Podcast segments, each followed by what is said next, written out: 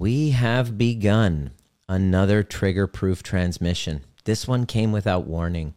I was talking to my cycle breakers community, and it just became clear to me exactly what miracles are possible uh, when you focus all of your effort on breaking trauma bonds. I was just, my heart just exploded when I was seeing uh, and listening to the stories last night in our um, Path to Being a Cycle Breaker uh, workshop. It was a three hour workshop.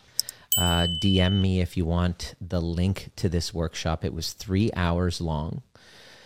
Um, and so many shares from what happens to our lives when we break trauma bonds, when we stop trying to talk, talk, talk, talk, talk, talk therapy, tell our story, vent, vent, vent, vent, vent, each and every single day, vent, vent, vent, tell my story, tell my little story. Who's going to listen to me? Listen, listen, vent, vent, vent poor me, poor me, poor me, which is important to find a place where we can share and then feel seen and heard.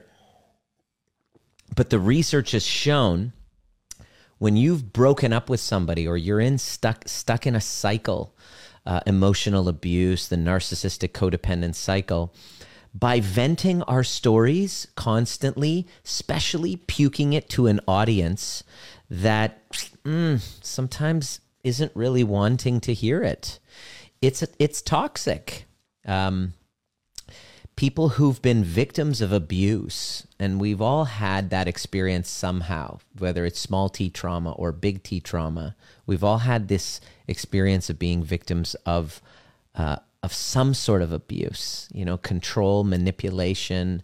Uh, if if you were raised with parents that don't have haven't done their trauma healing work, there's a good chance that you're going to have kind of residual type of um, impact uh, of of being gaslit, of being not seen, uh, of having the experience where we didn't feel seen and heard, and this rage that this child feels, we have to come up with a solution. This feeling of rejection of our authentic selves, we have to come up with a solution. So, codependency is one solution, narcissism is the other.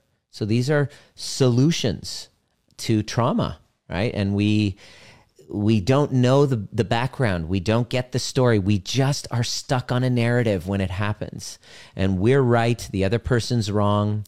Um, we're the victim, they're the perpetrator, or we blame ourselves. You know, we cheat on our partners, we we become abusive, we become controlling, we become manipulative, we become object focused, goal driven, very psychopathic type of behavior, and that's because we haven't really learned how to have healthy relationships. We don't even know what a healthy relationship is, and so here we have this context where we've unconsciously coupled with people as a way of getting complete with all of these unhealthy attachments from childhood.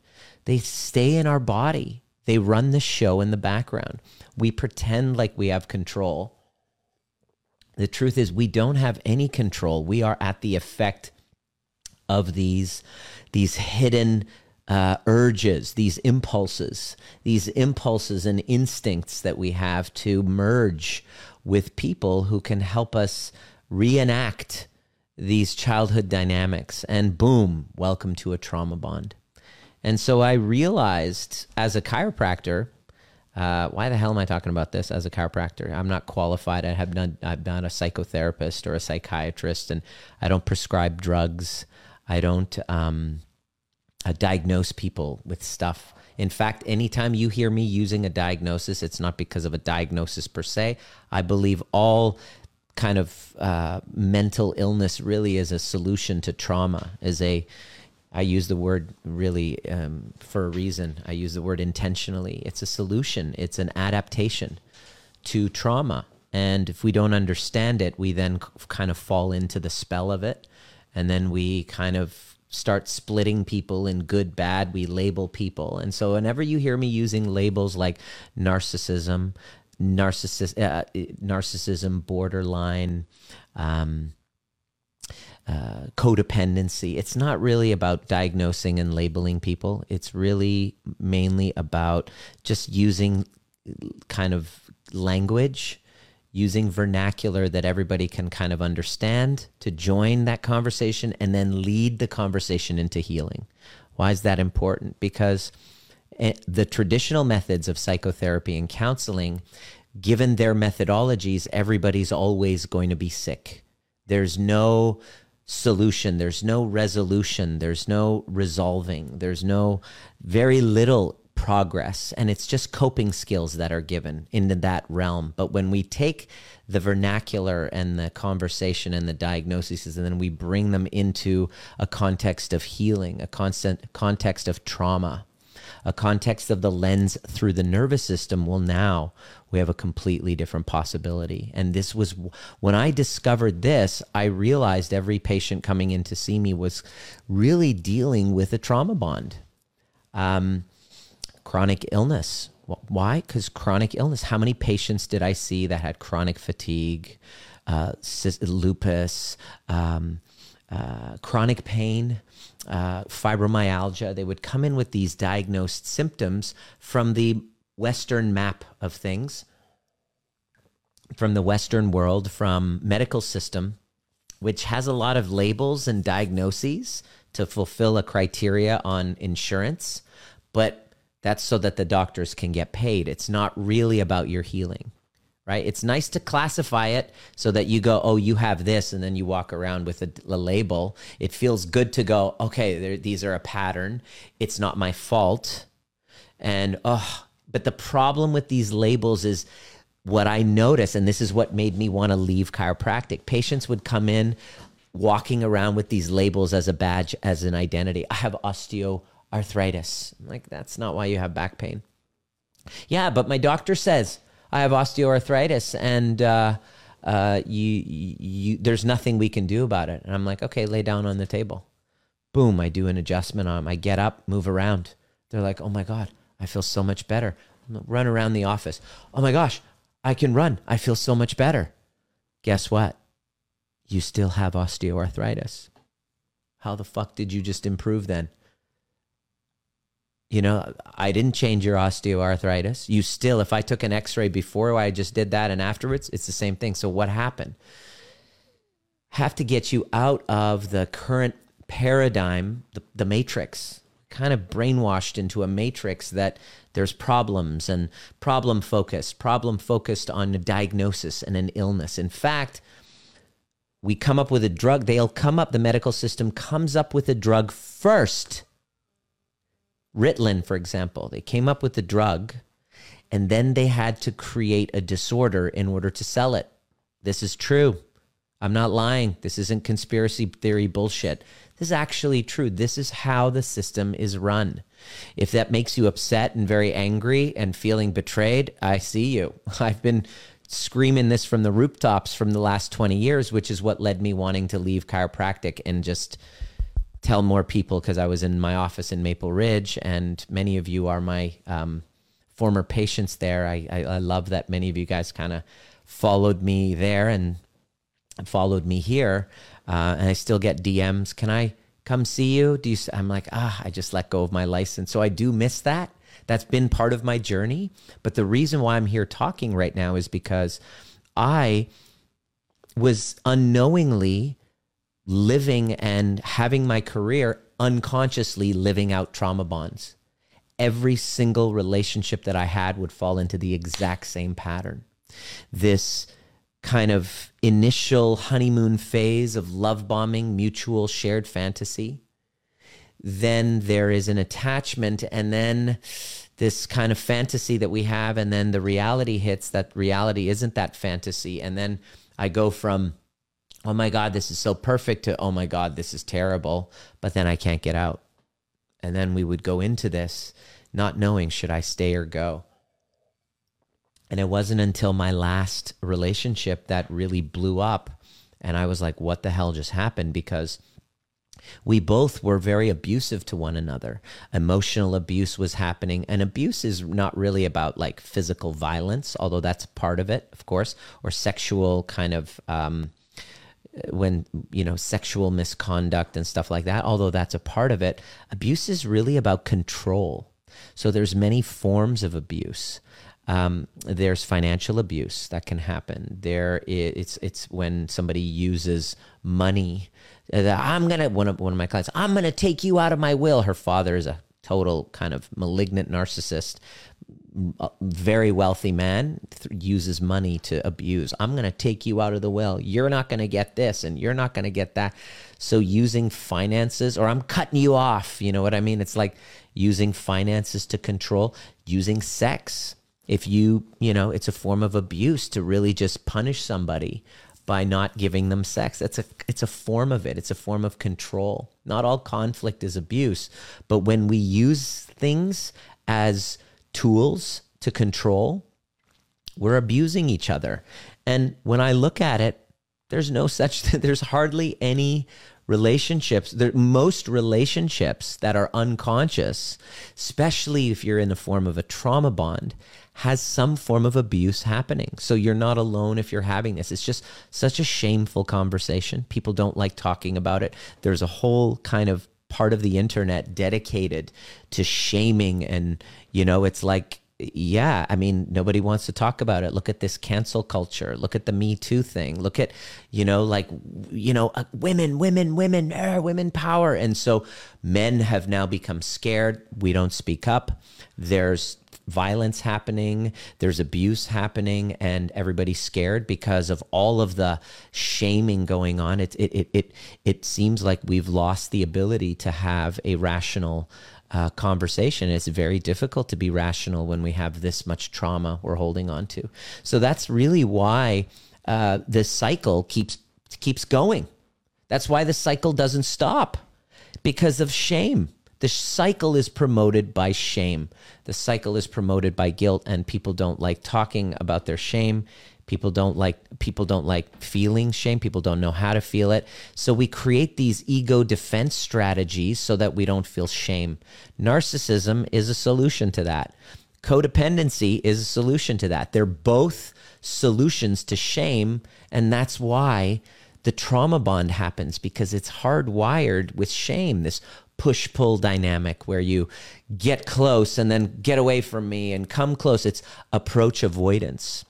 You know, it's very, very, very scary. Relationships are scary, especially if we're walking around with unresolved attachment trauma hanging out in our bodies.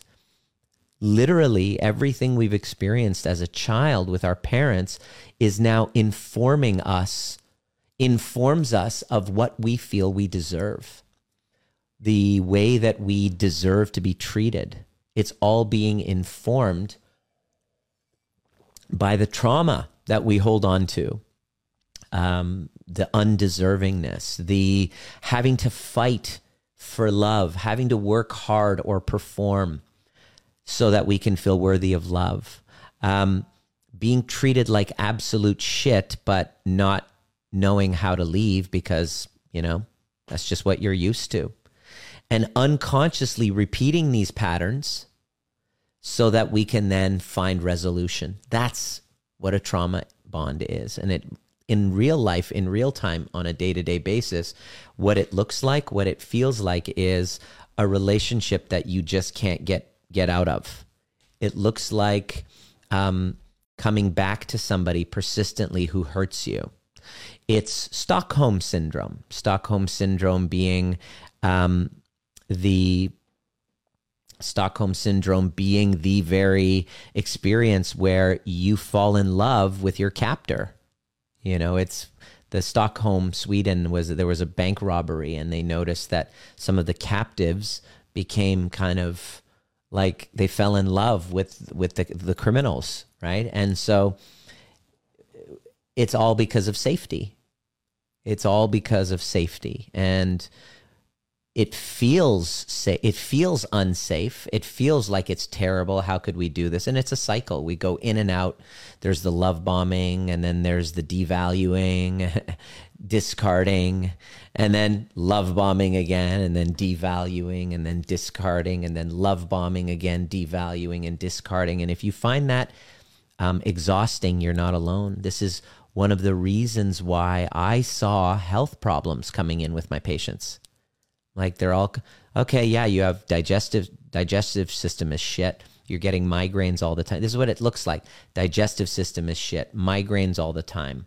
Um, uh, what else? Anxiety, high levels of anxiety. Um, feelings like feelings of hopelessness like you can't get out like i don't i don't see a way out like it's like oh my god i'm in prison here's the experience i don't see a way out of this. I remember thinking that when i was in it.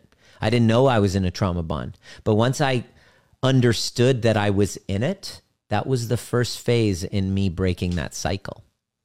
And a cycle breaker is somebody who acknowledges that they're in a trauma bond, that it's not their fault, that there's really no shame in it, even though we feel a tremendous amount of shame when you get into the conversation with the community that we're already having in our cycle breakers collective you realize you're not alone that there's nothing for you, us to be ashamed of.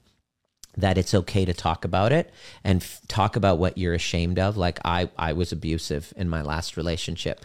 In fact i mean it got it got like progressively as I went in from one re- after my divorce, one relationship after another, it kind of felt like my problems were kind of exponentially a- amplifying my behavioral patterns, my entitlement, my sense of narcissism. It just kind of like, and then I met a perfect match for me who was equally as narcissistic, but then on the flip side. So she kind of work, worked out the borderline type of perspective. And the borderline and the narcissist roles are like a twisted dance.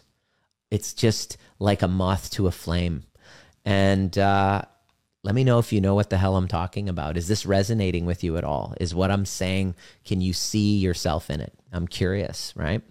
So I discovered that when I was in a trauma bond, I was like, I got to get out of it. And so this is a few years back. And I remember going, how the fuck can I leave? Because I remember getting to a place where, because as me, as the narcissist, her with the borderline, I detected some psychopathic traits because of her other profession.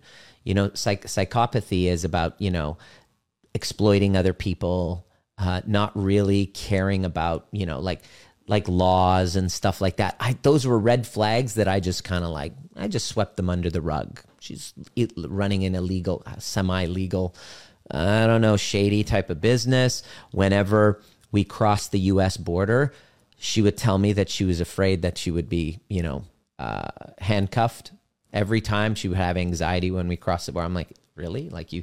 So, I just kind of swept that under the rug. And in the back of my mind, I knew that she had a paralyzing fear of abandonment, which we all do. But like fear of abandonment, in which once this is one of the key components to kind of psychopathic behavior. Once the pain of abandonment is there, there's a revenge, there's an exploitation, there's an abuse, there's an entitlement that comes back and this is where you know you see um, for example cristiano ronaldo is being sued for like i don't know 54 million dollars because of damages from this uh, kind of sex what he she was she was being I guess raped uh, in in Vegas or whatever, and you could see the whole story, and you see it, and the exploitation is so clear. And it was like when when that happens, boom, that's the possibility. And so I was scared to leave. I knew that there was something like I was even though the relationship sucked, I knew that there was a consequence of leaving because of the of the fear of abandonment. And so I was kind of scared. So I stayed 2 years longer than I should have. Uh, if if I loved myself, if I was fully resourced, if I had done the work first of all, if I had done the work that I, I've done since then, I would have been able to see her, notice the, the, the, the trauma bond and be like, yeah, that normally I, I would be all over that, but I've kind of outgrown that. That's how you know you're healing from a trauma bond where you notice yourself being attracted to that certain type. But then when it comes up, you're like, mm, the safety of my heart is more important than getting that person's approval. so it was a journey, man. And I thought, listen, whatever it takes, whatever distance I have to travel, whatever price I have to pay, I'm a really smart person. I've done a lot of personal growth work. Why don't I have this figured out? Whatever it takes, I'll do it. And I discovered there were like five pillars that I was missing uh, to certain degrees so that I can heal it. So last night I did a training the path to being a cycle breaker. Was a three hour workshop. Let me know. I can send you the the link if you haven't seen it. I would love to show you. Um, it, the replay will be up for like 48 hours and there was 270 people registered. And last night there uh, a, a, a, big majority of them uh, showed up. You know it was like my biggest Zoom training and I was kind of nervous about it because talking about this stuff kind of makes me nervous. I look around and there's not a lot of people who are talking about it, the trauma bond from a first person's perspective, as though they've come through it, from, but not from a place of victimhood.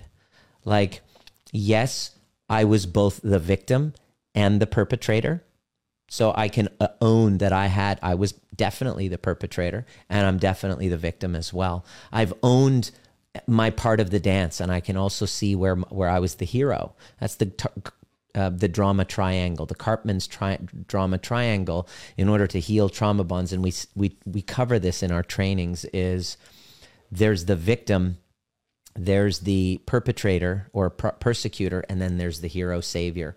And the way that we heal and break free from these trauma bonds, which I'm going to go into in various trainings every single day, um, uh, I'm, I'm, I'm going to keep uh, I'm going to keep answering the questions as you guys ask them. I'm going to you know just spontaneously come up and and and share them with you because I'm really committed to making sure that my community learns how to do this.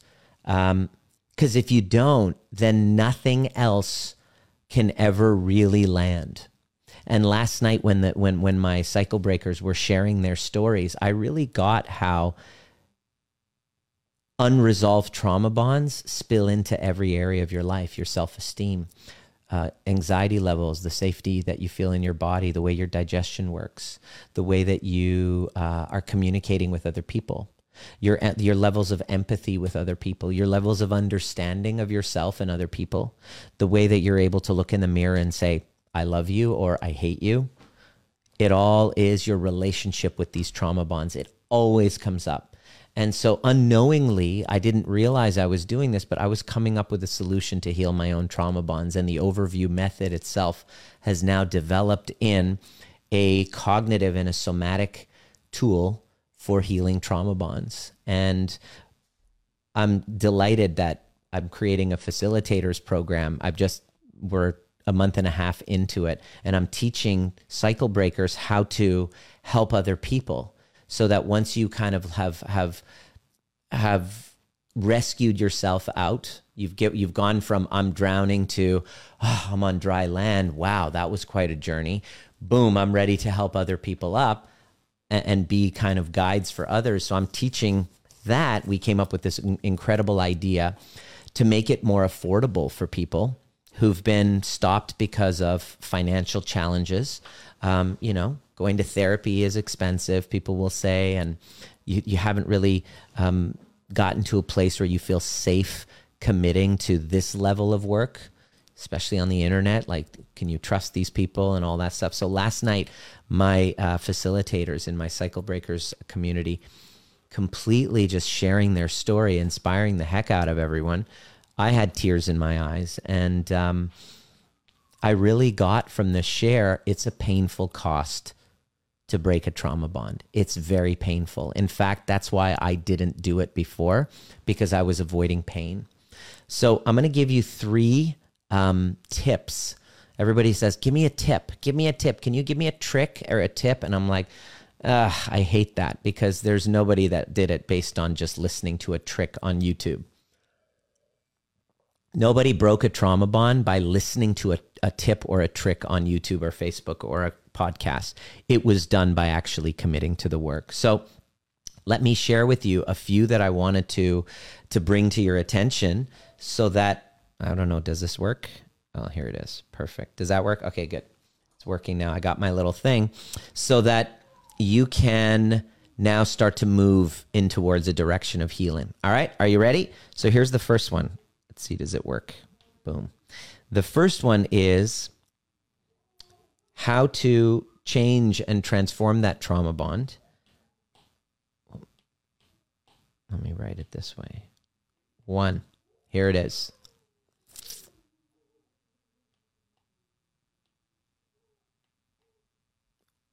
Write down your story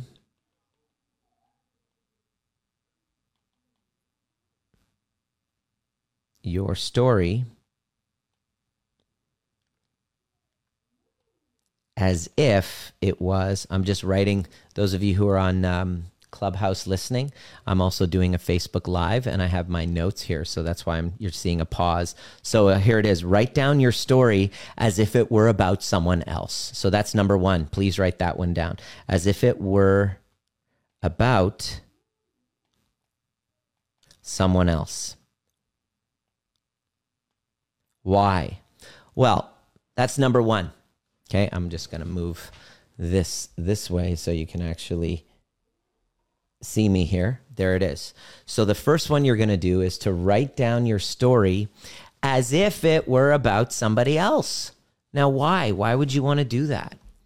You've been listening to the Trigger Proof podcast, designed to teach you the most important skill necessary for a dramatically changing world, which is nervous system regulation.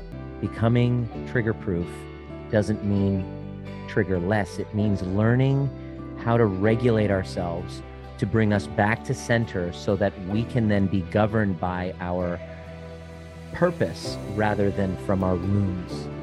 Anytime there's reactivity, there's a wound. And if you're curious and inspired to learn more, join us at Breathwork and Badassery or the overview experience, and a combination of both actually helps you do the work.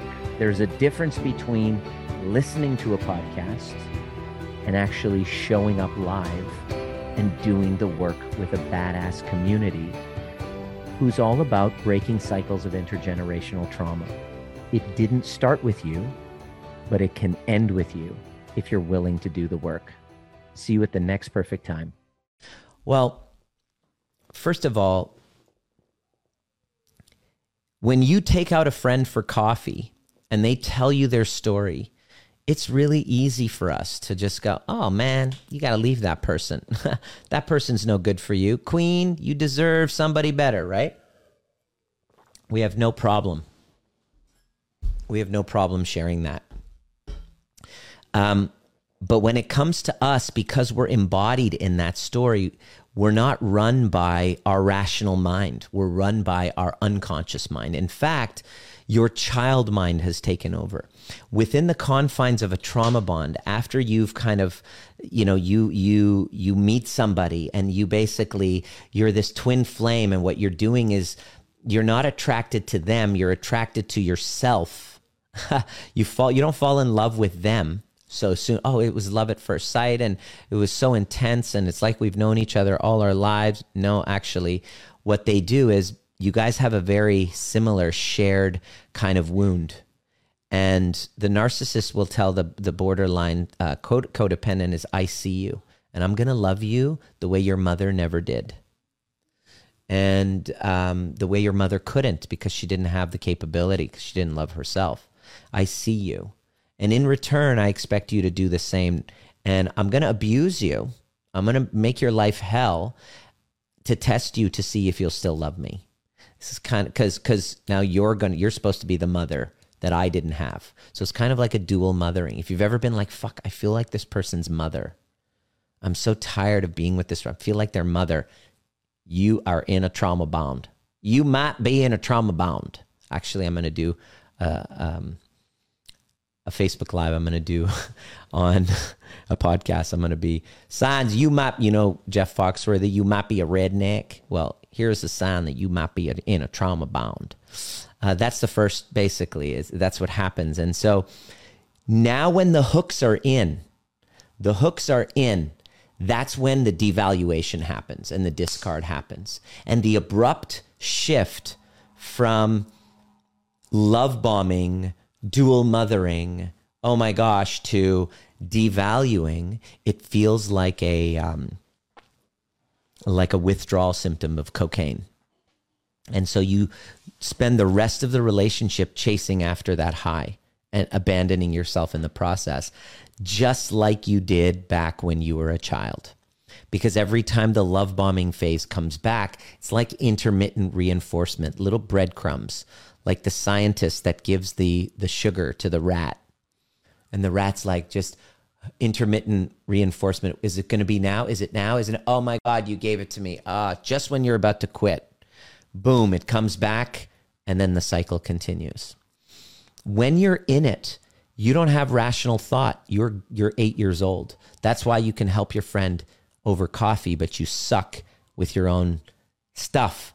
that's that's why it's important. That's why you can't live with the delusion that you can do this by yourself. That's a fucking complete lie. There's no way that I got here in in my healthy relationship, secure relationship alone. There is no way and I sure as hell didn't do this from a book. I actually committed to the work and the first part that I did, which I which we talk about in our cycle breakers portal and this is what we hold you accountable to do. You actually do it. Like I'll tell you, you can go do it, but then you have nobody to talk to you don't have anybody to share with. You don't have any guidance and coaching on what to do. It's helpful, but it's it this is a big part of it. Now, number 1, you got to write down your story as if it were about somebody else. This helps you separate from it and helps you change your relationship with the truth. Trauma bonds in trauma bonded situations, we don't like the truth, especially when we're at the at the hands of our trauma bonds. We are terrified of the truth. We hate the truth. We say, I want the truth. No, you don't want the truth. That's why people get really triggered by my content.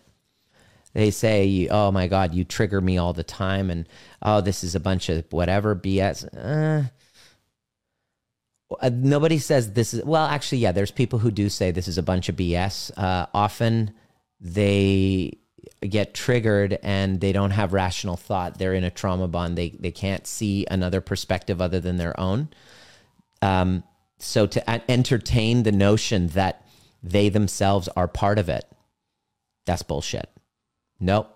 If you don't, if you don't this is a very good sign of narcissism uh, when somebody says, if you, I'm not saying the person is NPD. I'm saying we're behaving like narcissists when we say, if you don't agree with me, if you don't see it my way, then you're part of the enemy. That's called splitting, an inability to entertain that you have, there's another side to this. If you don't have that ability, it's not your fault. It's just that's part of the trauma where these cluster B personality types and these, um, you know, mental illnesses they come from. Not your fault, but who's who's who's the resp- whose responsibility is it? So that's the first step that you do. And when you do this, you start to shift. We encourage people. I mean, you can't heal unless you change your relationship with the truth and reality. It's just it's com- you're completely dissociated from reality. So because you don't know what's real. You know, you've been you've been at the effect of other people. You've been slave likely a slave to other people's opinions, other people's beliefs, religious um, kind of ex- expectations, cultural decencies, uh, the the community that you're in. If you're Persian, if you're Chinese, if you're in a you know a little community, of Mennonites, for example. This is kind of like a system. There's like a ideology. Communism, there's an ideology. It's like an invisible fence. You know, it's like something that's it shapes the boundaries of who you are. Your boundaries are permeable and you don't even or porous and you don't even know who you are. It's just it's a good reason for that, you know? So that's why to break the trauma bond, it's almost like leaving a cult. That's what it is. It's like leaving a cult. And it's very, very scary. People kill themselves over this. That's why it's very important for us to, as a community, have the conversation, even though it might be scary and shameful. So I'm here for you for that reason. So, number one is to write down your story and change as if it were somebody else so that you can learn how to change it. And, and, and then change your relationship with the truth. so, what's number two? Number two is to acknowledge the repetition compulsion. I'm just writing this down. Repetition compulsion. You got to acknowledge the repetition compulsion. That's number two. What the hell is a repetition compulsion? It's our compulsive drive, instinct, impulse. It's our compulsive impulse. It's like to repeat those unconscious childhood dynamics. So you got to acknowledge it. You know, I look at one of our clients, Leslie, who was in a trauma bonded relationship with a narcissistic guy and he was completely lying to her the whole time. She just kept taking it back and going, I just want you to tell the truth. I just want you to tell the truth. I just want it to be real. And he would always deny, deny, deny. He would go through all the stages the love bombing, um, the discarding. And then she would find her power and say, screw this, like every year. And then he would come back love bombing in the summer. And then literally she would go through that cycle every year. Finally, after the sixth year of going through that cycle, she reaches out to me and says, I feel like I'm in another world and another dimension. I don't know what's real. I'm codependent. I want out of this. I'm like, okay, let's do this. So it really dawned on her at a physiological level. She's like, oh my God, he is both my mother and my father who died. She went through a grief losing her partner who she absolutely loved. And in that grief, she stuffed her grief away and looked after everybody else and meets this guy who totally love bombs the shit out of her when she's at her low. He was the knight in shining armor, rescuing her from her grief. She was his rescuer because he had all these addictions and she could distract herself from her own pain by making this guy her raison d'etre. So it was a saving one another. It both, you know, she becomes the victim, then runs away from her. That's how to how to you know a perpetrate. That's where the perpetration can also mean stonewalling. That's very hard hard for somebody with a um, abandonment wound for you to just all of a sudden cut them off and stonewall them. That's a form of saying fuck you. That's a form of perpetration right? And so then he would perp- she would perpetrate him by leaving, and then he would, you know, uh, come back, and this whole cycle. And so the only way that, you know, as we worked on it, she kept realizing this is not about him. This isn't about him. This isn't about him. This isn't about him. This is about my mom and dad. And she then kept acknowledging that repetition compulsion, and we could deal with it directly. Without acknowledging it, you really think it's about that other person. So you're stuck in it. The second that you acknowledge that it's a repetition compulsion, you're like, oh, okay. it's not me. It's not my fault. I'm not bad. I'm not fucked up. I'm not broken. It's just unconscious wounds. And so when you get this right, you're able to self regulate. You're able to take all these emotional flashbacks and deal with them directly. And then you can choose yourself again and again. It's kind of like leaving a cult. It's not going to be an overnight quick fix, right? And so if you don't do that, it could cost dearly. that's why I really, uh, that's why it's really important for me. There it is, acknowledging the repetition compulsion. So, number three, what do you do? Hold on here. Let me just that one.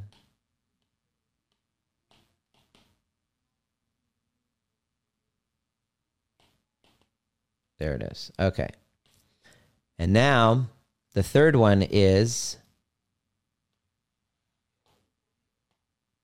turn blame into understanding.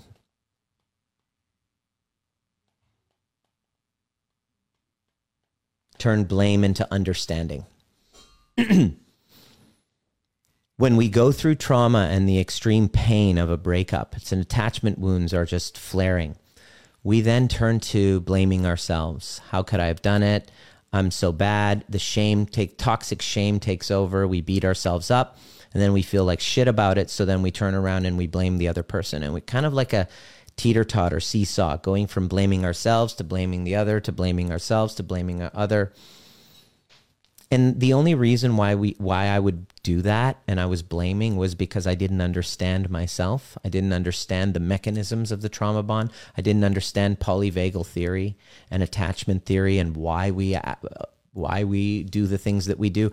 I was taking this on as a student to figure it out. I wasn't doing this as part of any formal training. This is my own training because I had to fucking figure this out. 43 years old, very successful, but I couldn't figure out relationships, no chance of a family. I was going to live my entire life a bachelor. I mean, that was fun in my mid 30s, but fuck, like, why can't I just grow the fuck up and do what, why can't I do what my twin brother can do? Turns out he didn't have separation trauma at the age of two. When I got that, I was like, oh my God, I thought I was the black sheep. I was the fucked up one, and he was the golden child twins, but turns out he didn't experience the same trauma that I did. And so my blame of myself turned to understanding towards myself. And that's a very critical component of us healing our traumas. We must turn blame into understanding, first for ourselves. And once we're able to do that, the person who perpetrated us, I still have somebody like I can't get rid of her. like it literally doesn't stop the smear campaign, the financial abuse, the entitlement, the exploitation. I'm living it, right? And I definitely want to go into victimhood over it. But of course, I was part of the dance. I was a perpetrator, I'm a victim, I was the rescuer. I was rescuing her from her health problems. She thought that I was going to be the one to fix her with all her mental issues. She had deep trauma growing up with her mother. She used to say, "Are you going to throw a toaster at me, Nima?" And I'm like, "What? You know, what do you mean?" She go, "If you come to me and you tell me something like bad news every day, she thought I was going to come home and tell her it's over." So I was every time I would open my mouth, she'd be like, "Are you going to throw a toaster at me?" I'm like, "What's this toaster analogy?" Well, when she was younger, she would walk in the in the kitchen, and her mother threw a toaster in her face. She literally had to duck. And so that became our joke. And I'm like, no, I'm not going to throw a toaster. But that's how she lived, this hypervigilance. And it was all from trauma. So this was a deep fear of abandonment. She perceived me leaving as as telling her anything like that as throwing a toaster. When she met me, she was like, "He's the guy. He's a smart guy. He's going to help me heal this." And when I met her, I was like, "She's going to help me get my message out there." She was my first testimonial. She was we were able to through the work resolve her her gluten sensitivity. She had this huge identity that she set up as a um, gluten free, like celiac. She had a cafe and everything. Turns out it was an identity that she took on when she met me. This is what borderlines do. When she met me, she took on an entire new identity. And used my weakness, because I had a sex addiction at the time, used my weakness to her advantage. And I was completely vulnerable to that. Now, I'm not playing victim. That was on me. I was fully on me to do. I'm not ashamed of myself anymore. I've done a lot of healing work about those parts of me, and I, I see them with a lot of compassion. I just want to break the cycle for other people. I just want to have it so that other people don't have to have the police involved, don't have to have financial abuse, don't have to lose hundreds of thousands of dollars in court cases, court dues, and all of that shit and make lawyers rich who are also a bunch of narcissistic psychopaths. so I just want to help um, break the trauma bonds and it's not easy because there's a painful cost in doing so. And you're most of you are listening. I got to tell you you're not going to do it. The odds are stacked against you. It's like a it's like an addiction. The odds are stacked against you. The only people who actually do it the only way that you're actually going to do it if if um if I can look at the people who have, look at the example in my community of the people who actually have, um, the cost of being in one must exceed the emotional and the resource, emotional resources and all of that. It's got to be more expensive for you to be living with it than to the cost of you, the pain involved in you getting out. Because it's painful. It's kind of like Shawshank Redemption. It's kind of like prison. If you've ever seen the Shawshank Redemption, um, Andy Dufresne, how long did it take for him to escape? He was planning it over time. And that's how breaking a trauma bond is over time, chipping away at it, over time, over time, chipping away. And then the very end is like, crawling through the shit in, in the tube, in the sewage, into a river of like fucking disgusting sewage. And then you see that vision in, in the movie where he's sitting there after crawling himself out of that disgusting sewage in the rain and then getting up and then rain falling on him. He's full of shit and he's like, oh, I'm free. That's what it took. That's what it took for me. I'm actually still coming through it. It's not over. I don't suspect it to be because what's happened is she's turned into one of those kind of like narc abuse survivor victim type of things. And, um, really deeply holding the story. I don't think she'll ever be free of it. And this is the thing I wanted to say to those people who talk about their narc or talk about their abuser. You kind of edify them, you create a monument, you start to worship them as a godlike being rather than what they really are. The narcissist isn't a fucking godlike being that you need to put up on a stage on a, on a pedestal as some mythological creature. He's a fucking child. I was a child.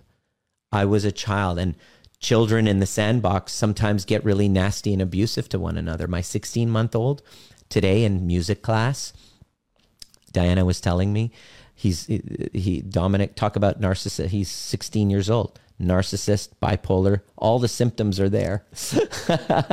Every like any toddler.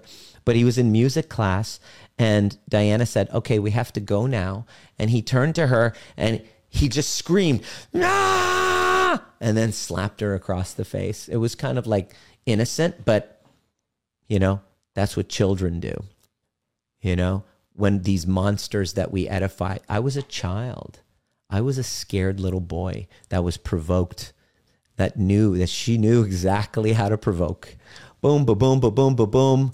And that was our dance. And there was a part of her, there's a thing that I learned afterward called projective identification. This is where the borderline wants to see the person as their abuser, as their attacker, right? And so kind of sets the stage of being that right? And it's kind of like after we broke up months later, she and I never, uh, you know, never actually. What does it look like? I never actually um, contacted her, but she actually applied for a restraining order, and you know, she was asked to be given the evidence that, you know, she needs one because I've been stalking or co- coercively controlling or Everything.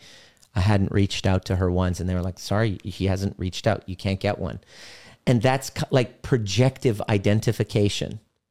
It's like the proje- it's, called projective identification. It's putting that person in a box to being that thing that enemy. You know you, we want to see them that way. And so we do that in trauma bonds. We do that not to discredit your story. Your story matters. Your story is valid. But when you're able to take it outside of your body and put it out there as though you're reading it about somebody else you're you're able to be more objective and you're not as solipsistic, which is I just see things from one side, it's split. There's good and then there's evil. There's the righteous and then there's the wicked. That's bullshit. You got to grow up from that if you want to break up break free from trauma bonds. This whole splitting of evil, good, uh, monster, blameless victim, narcissist, empath. I'm I'm a empath. I'm a Buddhist. I'm a Christian. I'm a Baha'i. Uh, spiritual bypass. Look carefully. I see through it. and so we really need to have a different relationship with the truth. It's not easy. And so the invitation is for people who are really keen to make that a priority, to find a guide and a community, and to dissolve the shame and speak up and be part of the conversation. The biggest obstacle is the false self that wants to hide. Oh, am I going to have to be around others? Can I just do it one on one? Oh my gosh, I can't afford. I came up with a solution. There's a lot of obstacles, so I came up with a solution of doing a 90 day container. I'll leave the link down there where you get to experience what it's like to actually be in a high quality container in a conversation where everybody's committed to healing, not to invalidate your story, but to really listen with objectivity, with loving awareness, with compassion, and understand both sides of the journey. Why? So that you can become, you can feel safer in relationships, so that you can develop a sense of self trust um, how do I trust again? Well, if you trust yourself, you don't really have to worry about other people. So, by focusing on building that, which was lost because of all the abuse and the trauma, I'm sorry that you went through that. It sucks. And you're not alone.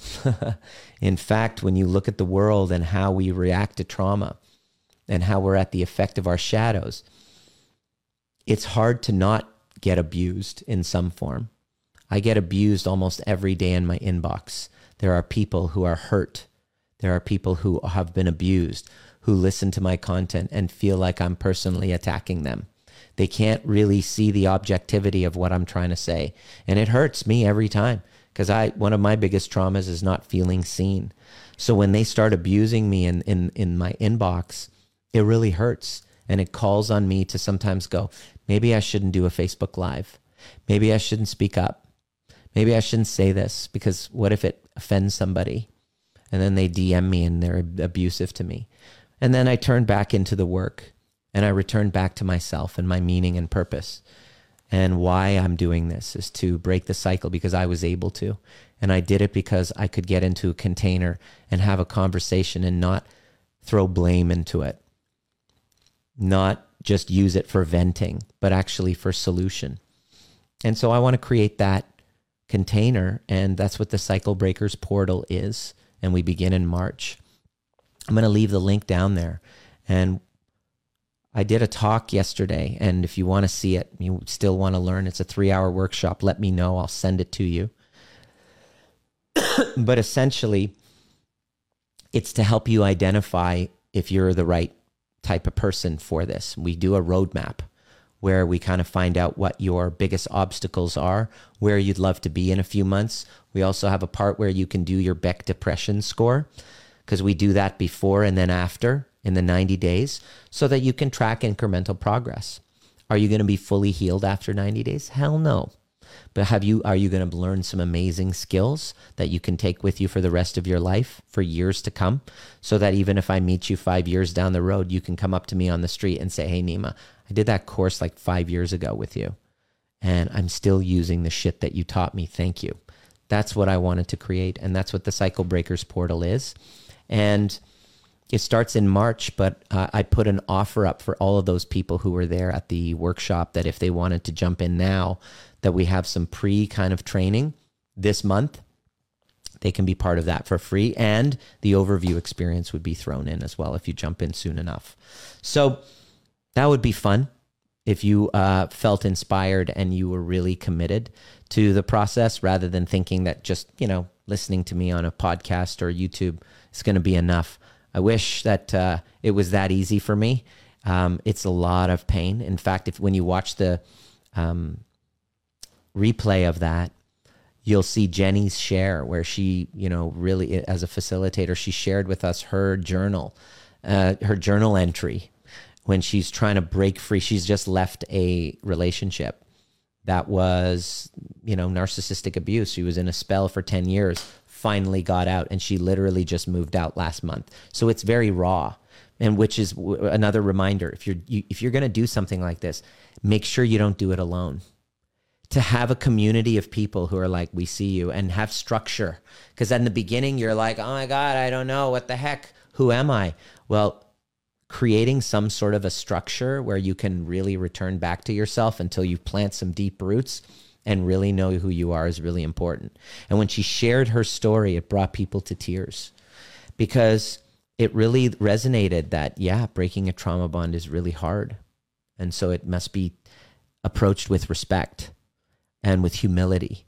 And so when people message me with all sorts of crazy, like, "Oh my God, Dr. Nima, I love your, oh my God, I'm, I love your content. Oh my, it's making sense." I get both sides. People who are like, "Fuck, you're a piece of shit," and then the other part, "Oh my God, this is so amazing. I'm ready. I'm ready." When you're overly hyped about it, that's a red flag for me. I'm like, no, you're not. Because if you really knew what it was about, you wouldn't be coming at me with all these exclamation marks and I'm ready, I'm ready, I'm ready. It's like, no. And usually I'm ready, but then I'm just not ready to receive guidance. I don't, I, I, I don't have a job, so I, I, I don't have any resources for rent, so I won't be able to invest in anything. So it's like, you, you know, the people who are truly ready are like, this is the energy that I look for, and I can feel it. They're like, fuck. I can't, like, I can't keep going like this. It's time I start facing it. Like, you have to hit a pain point where there's a humility there, where you're not entitled, where you're like, oh, I've been entitled to being looked after. I've been looking for a knight in shining armor. Fuck, your your content is pissing me right off. I hate you, but it's the truth that I need. It's the bitter pill that I need and I think like I don't know if I'm ready. I'm scared. I'm like, you're ready. Those who come in DMing me with all the exclamation marks and I'm so ready. We're like, mm, those are love bombers, by the way. They're that is what love bombing is. I have a very, what's the word? Really good bullshit detector. I once you heal your traumas, you start to see through people. You don't believe what they tell you. Everybody lies. Most of the things people say, people DM me, oh, because part of codependency is lying. There's one person who's like, I'm so ready. Next week, it'll be there next week. And it's just each time it's like, you're full of shit. You're full of shit. And, and it's part of the pleaser in most people. You know, we, we want to please.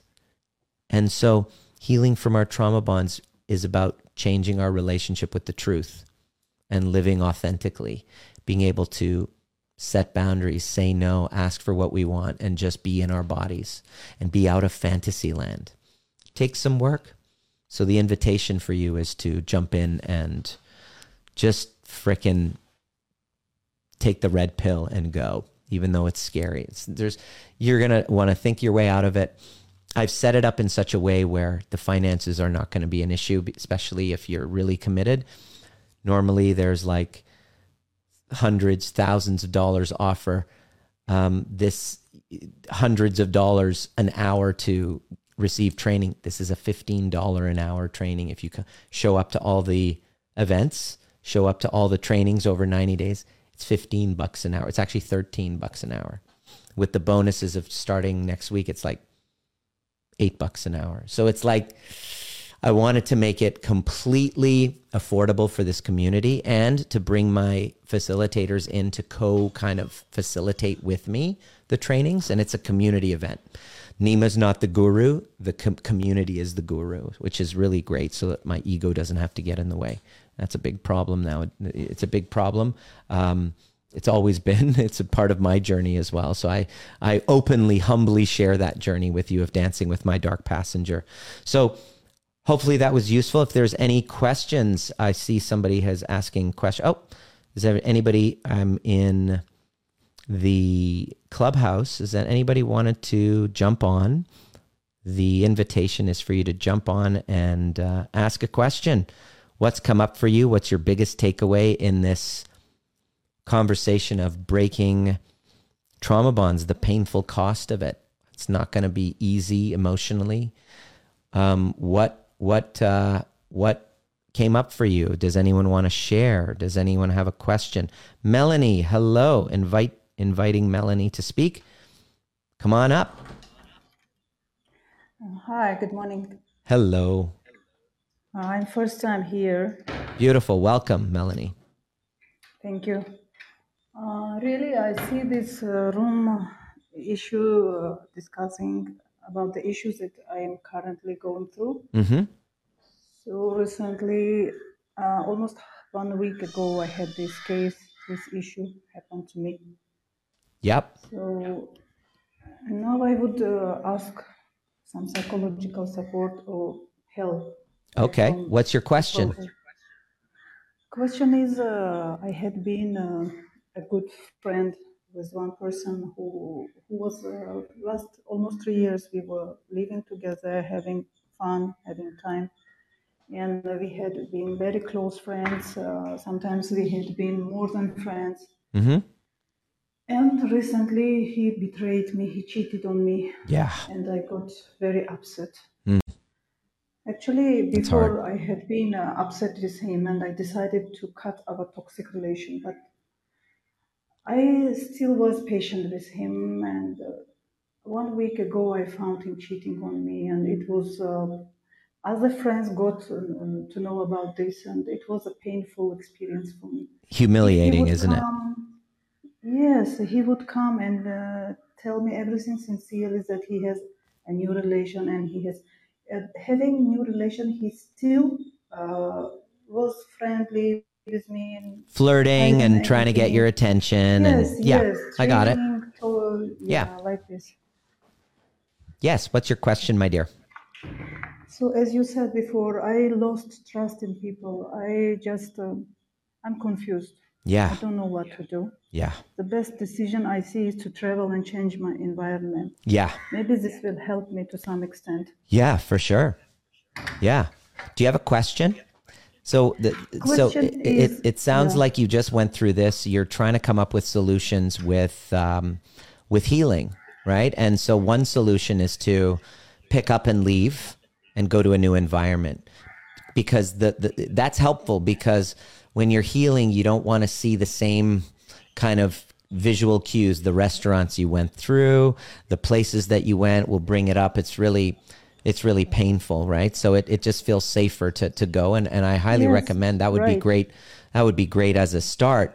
The problem is is that you know then what? What happens when you get back?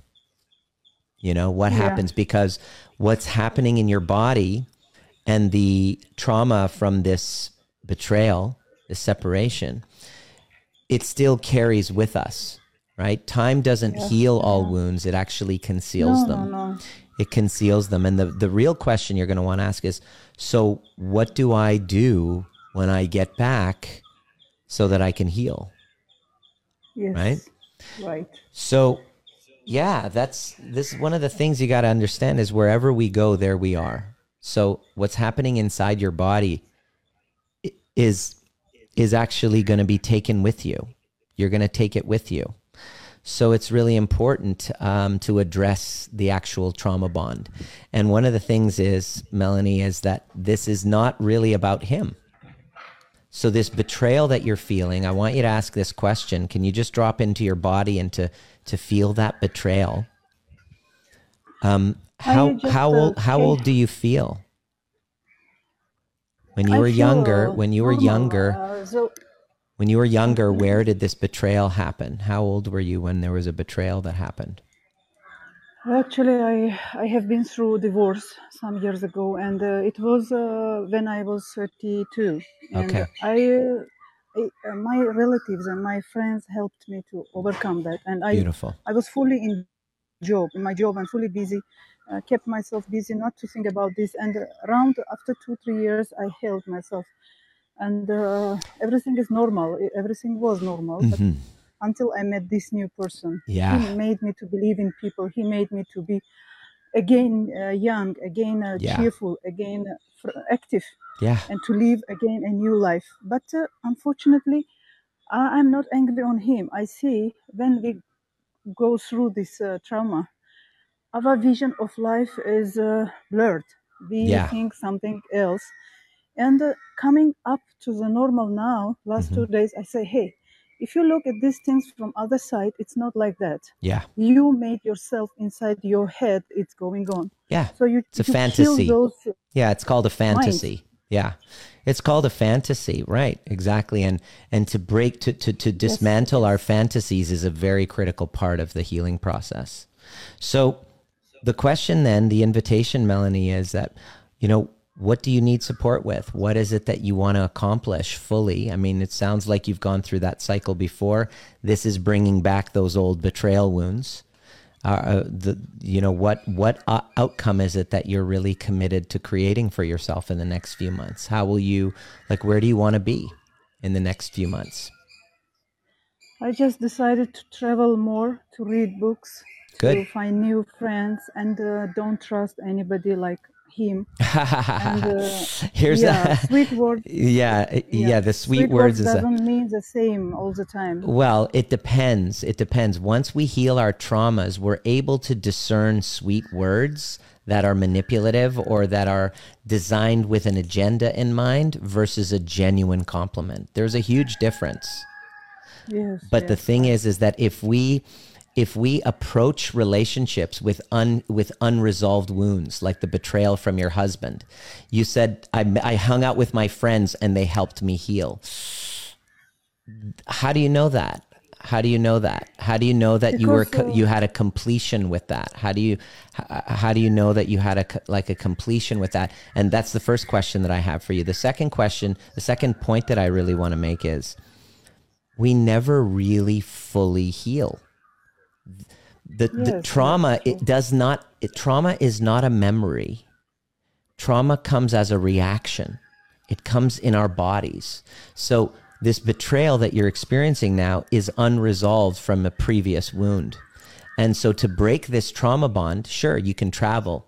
Your work your work will be to actually heal com- like get create a resolution with the previous betrayals. And i would also melanie look at childhood where you felt betrayed look Yes, at yes, parents what did did your did your father have an affair on your mother that you became aware of Uh, my childhood uh, was uh, very traumatized because uh, my father was abusive at home. He Okay. was abusive towards my brother. Okay. Uh, my parents didn't have such an affair like hmm uh, somebody betrayed somebody. It, it was not there. But my father was very aggressive and abusive. right He was a perfectionist. He always liked uh, everything. Uh, yeah so it's kind of like a he's kind of like a narcissist and your mother was the codependent just taking the abuse right and you were witnessing Yes, all of yes. that so that Yes, is the trauma bond my dear Yes. So I as long as you don't, as long as you ignore that and you just keep talking about your ex and this and you just keep traveling, the world is full of people still carrying their trauma bonds because they feel that just by traveling and reading books,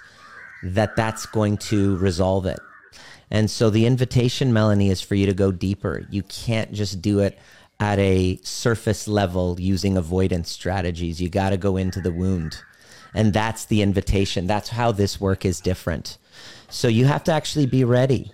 There's a lot of resistance, and it's that would be your next move if true healing is what you want. Because I get you feel lost. You want to run away and travel. You want to read books, which I highly recommend you do. There's just that missing piece. And if you don't get to it, you'll think that you've healed, get into another relationship, and then here's that cycle again. Know I'm not planning to get into such a relation anymore because uh, Mhm. um, the person who betrayed me, uh, really, I'm thankful. To some extent, I'm thankful to him because he taught me a good lesson. Uh, beautiful. he he just wanted physical uh, Yeah. pleasance, Yeah. physical relations, Sex, but I was, services, or supply. I wanted, yeah, mental mental closeness. I uh, appreciated his being clever, smart, right. and uh, I told him many, many times, "You are special. If you would not be special, I would not choose you as my friend Mhm. because I'm uh, Cancer by horoscope, and I'm very, very sensitive to uh, my close friends. I I have only one or two close friends in my life, Right. all my life. So that uh, that fact I consider, and I'm thankful to him. Uh, Beautiful. Anyway, I wish him all the best. I don't have any uh, revenge or such Awesome. kind of uh, feeling for him. Great. Sounds like you worked it out. So it sounds like you have your your your plan moving forward. You you you feel complete with that, Melanie? Any other questions? Yes, Uh, no, thank you very much. Beautiful. Awesome. Are there any other questions? We've been talking about healing trauma bonds.